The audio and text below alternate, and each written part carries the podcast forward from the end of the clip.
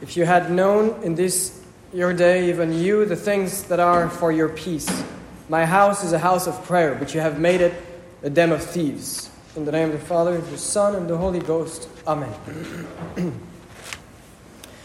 I was not familiar with the tradition of Christmas in July until these past weeks when I saw while at camp in Wisconsin the staff of the facility were decorating a tree in the dining hall, a big Christmas tree.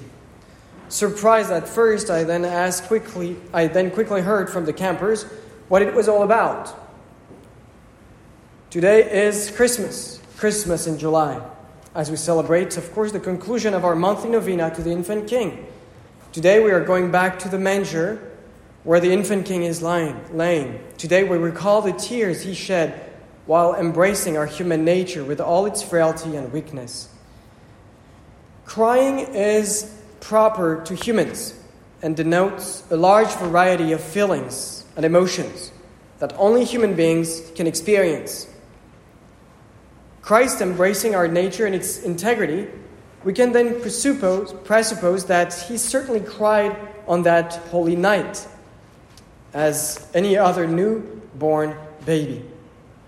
And if one is not yet convinced of the fullness of his human nature, let him read once again today's gospel, and he shall be satisfied.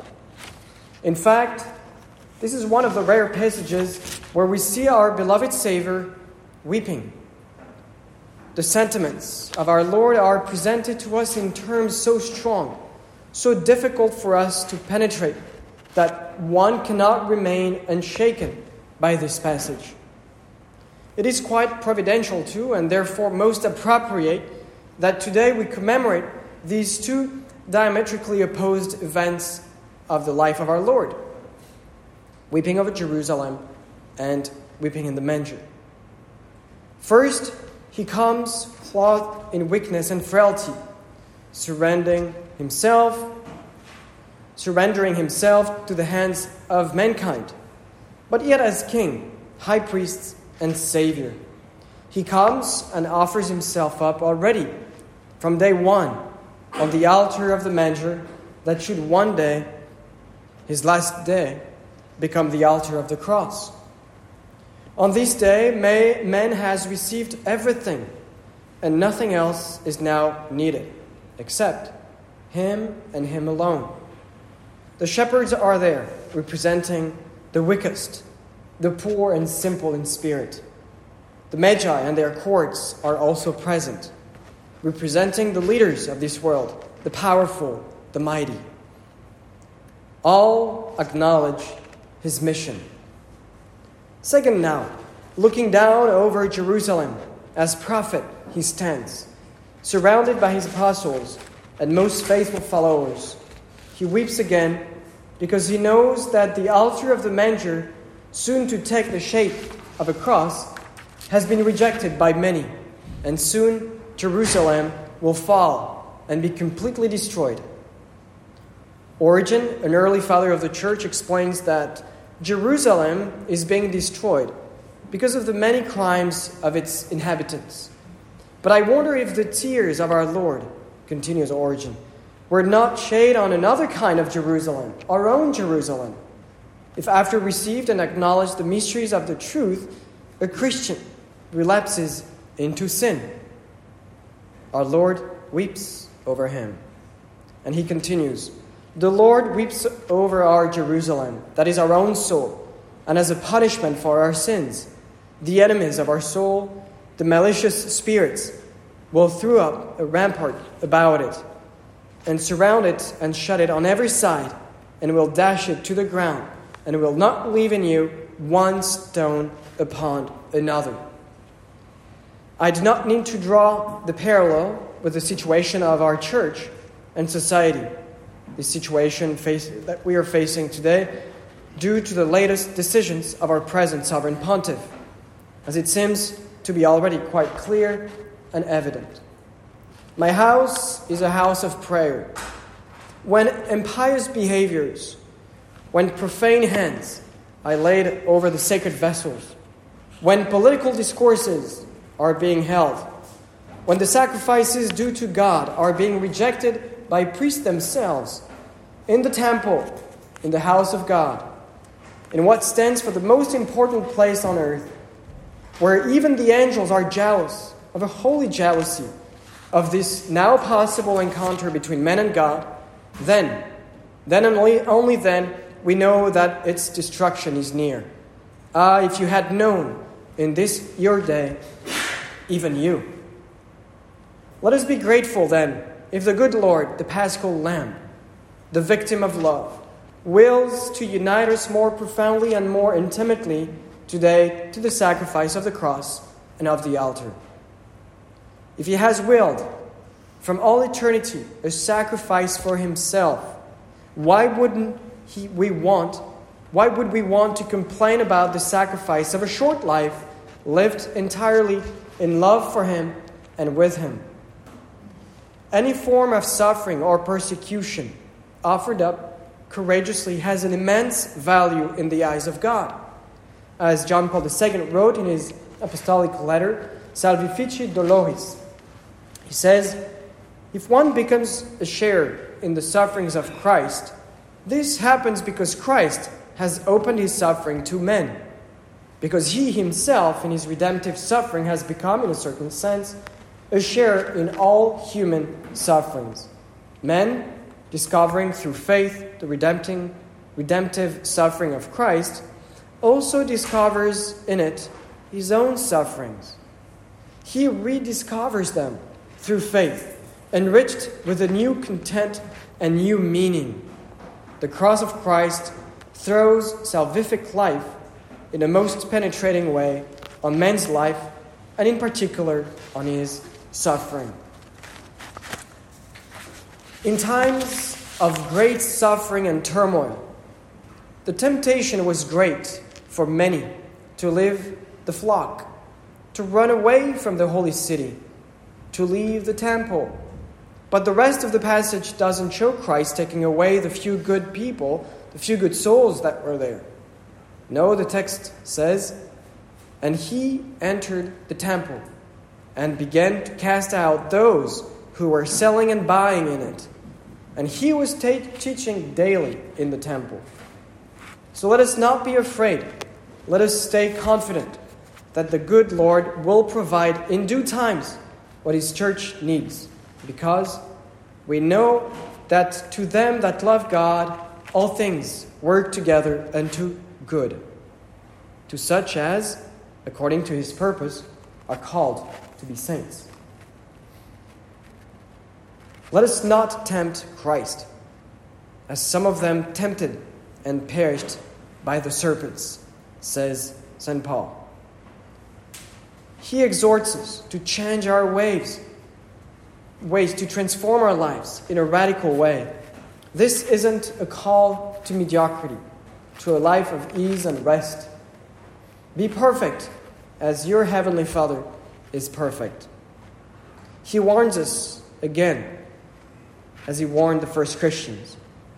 And there fell in one day 23,000, some of them tempted and perished by the serpents, referring to the Israelites who rebelled against God on their exodus Exodus to the promised land. Some of them murmured and perished at the hands of the destroyer. These strong and terrifying words that we find in today's epistle have nothing different than those pronounced by our Lord while looking over Jerusalem. The day will come upon thee when thy enemies will fence thee around about and encircle thee and press thee hard on every side. And who are these enemies?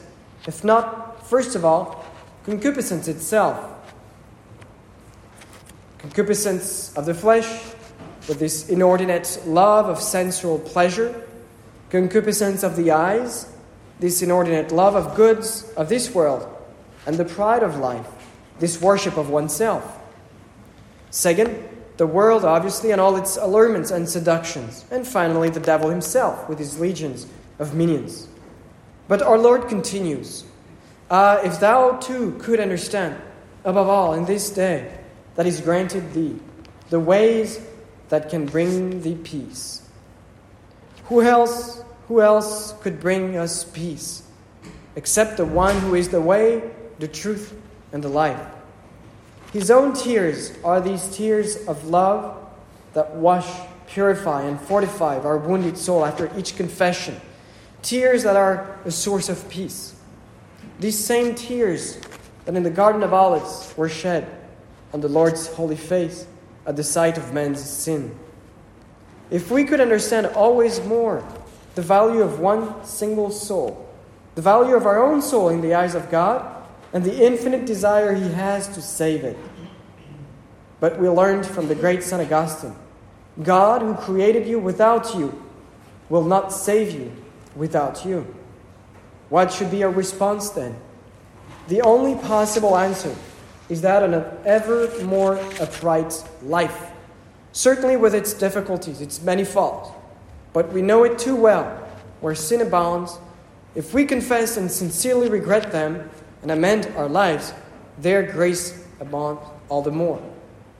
Christ thus calls us, by his example, to learn to weep over our sins, to regret them always more, to have an ever more profound, honest, and lasting sorrow for them. The consequences are fatal for those who do not trust in God. He who thinks he stands firmly should be aware of a fall. As he drives out the merchants from the temple, so must we repel all the attacks of concupiscence, of the world, and of the devil, who seeks to attack, to take possession of that holy temple, that Jerusalem, our own souls. Several spiritual authors in the past have seen in this passage a clear connection with the other passage of the abomination of the desolation in Matthew chapter 24, referring to the very words of the prophet Daniel.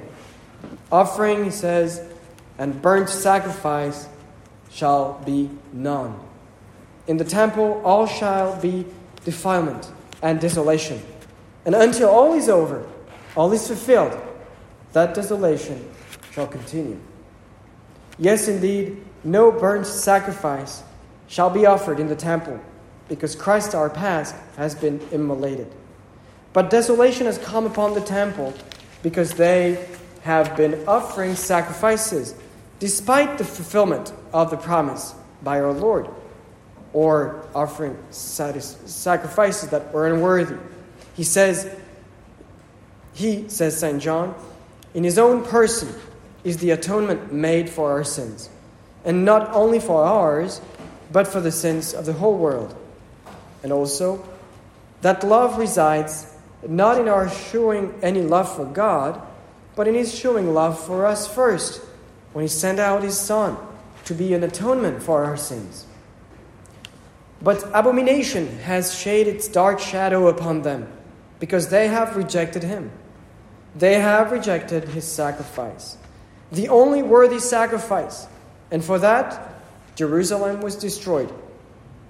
Pilate requested that the images of Caesar be displayed in the temple. The Emperor Adrian had his own equestrian statue built right where the Arch of the Covenant used to be. And Jews themselves ended up committing all kind of crimes inside the temple when sieged by the Romans. The parallel with what is happening in the temple today either in our souls, the souls of many, or in our churches that had been consecrated to God, where innumerable sacrileges are being committed every day against the true sacrifice of the altar at Mass and against the Blessed Sacrament. All of that certainly prefigures, announces a great desolation, where the enemies of Christ will crush down and send where there shall be weeping and gnashing of teeth. Abomination has entered into the holy temple. But pray and do penance, says Our Lady at Lourdes. Pray and do penance, says Our Lady at Fatima. The obscure painting, painting presented to us by the text of the liturgy and their close similarity with our present times seems certainly not very promising, even discouraging, if not depressing. The colors and tones of that painting are very cold and dark in the eyes of whoever wants to follow Christ in his church today. However, the liturgy does not end on that thought, but pointing at the horizon, brighter, more colorful, and reassuring colors emerge from the depth of that valley of tears as we read in the introit of the Mass. Behold, God is my helper. The Lord sustains my life. Tears and mercy, two intimately linked realities. The ingratitude of man, and yet the torrent of grace, which flows from the pierced side of our Savior. Because as St. Paul says, we are well assured, once again, that everything helps to secure the good of those who love God. If the sight of our sins and those of the whole world and of our church seem ever more apparent, obvious, abominable to us today in that new Jerusalem, in that new temple, this time built over many decades by impious governments and ruled by the powers of darkness, our only alternative, our only choice, and salvation will be found in the restoration of the one true sacrifice of the altar, and in the promise God has made to men to send his mercy upon the repentant sinner, as we pray in the collect of the day. May your merciful ears be open, O Lord, to the prayers of those who humbly entreat you. Grant that they may ask for what pleases you, so that you may fulfill their desires. Amen. In the name of the Father, the Son, and the Holy Ghost. Amen.